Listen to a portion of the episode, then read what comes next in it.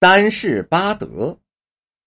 齐白石大师的弟子，著名国画家吴节清先生，九十六岁高龄，乘鹤西去。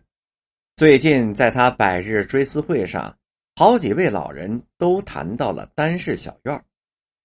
解放之初，老舍先生先从美国回到了北京故乡，在东城丰盛胡同买了这座四合院。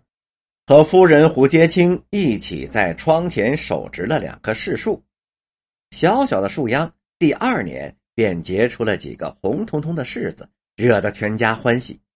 渐渐的，树大繁枝，每年结的树子可吃可存，还可馈赠亲友。画家于飞岸前来写生，得一幅传世名画《丹氏图》，舒家这座四合院也获得了“丹氏小院”的爱称。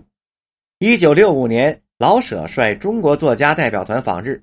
有一次啊，跟这个井上靖还有水上勉等日本作家谈到，画家张大千在巴西的别墅院内也有种了一些柿树，乃称八德园。柿树的八德是什么呢？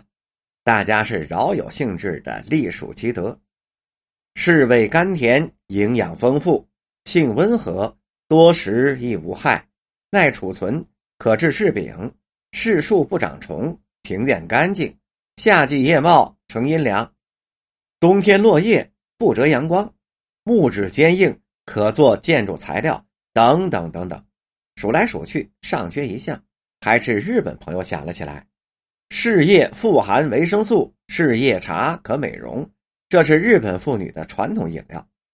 其实啊，柿树的优点非常多，耐旱。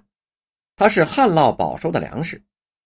华北农民用柿子和面蒸馍，甜丝丝的，非常可口。未经嫁接的柿树，那叫黑枣树，结出的柿子是小而多，紫黑色，俗称黑枣，也非常好吃，而且防癌。北京郊区的山沟里有很多的柿子树，秋后柿叶落尽，尽是丹柿满树，好看极了，被称之为“火红的柿子沟”。此时正是山民的大忙季节，一面收获玉米、播种小麦，一边采摘柿子，装筐上市或者是窖存，还家家的制作柿饼。也有采摘不及的，随雪花飘落，来年饮山泉有酒味儿。二十世纪九十年代，吴杰清他将单氏小院捐献给了国家，经过修容，作为了老舍故居和北京市文物保护单位。供中外游人参观，院内两株柿树八德依旧，还有百盆菊花。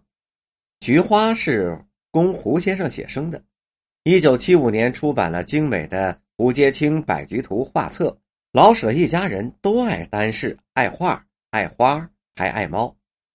女公子舒丽曾经送给了我一幅《梦猫图》，那只我见过多次的大花猫，如人一般的仰卧。枕头是一个大柿子，这红彤彤的大柿子足以让猫咪梦见许多许多飞来的鱼。在这次两百多人参加的追思会上，我属晚辈，未获发言权，给予短文来补充吧。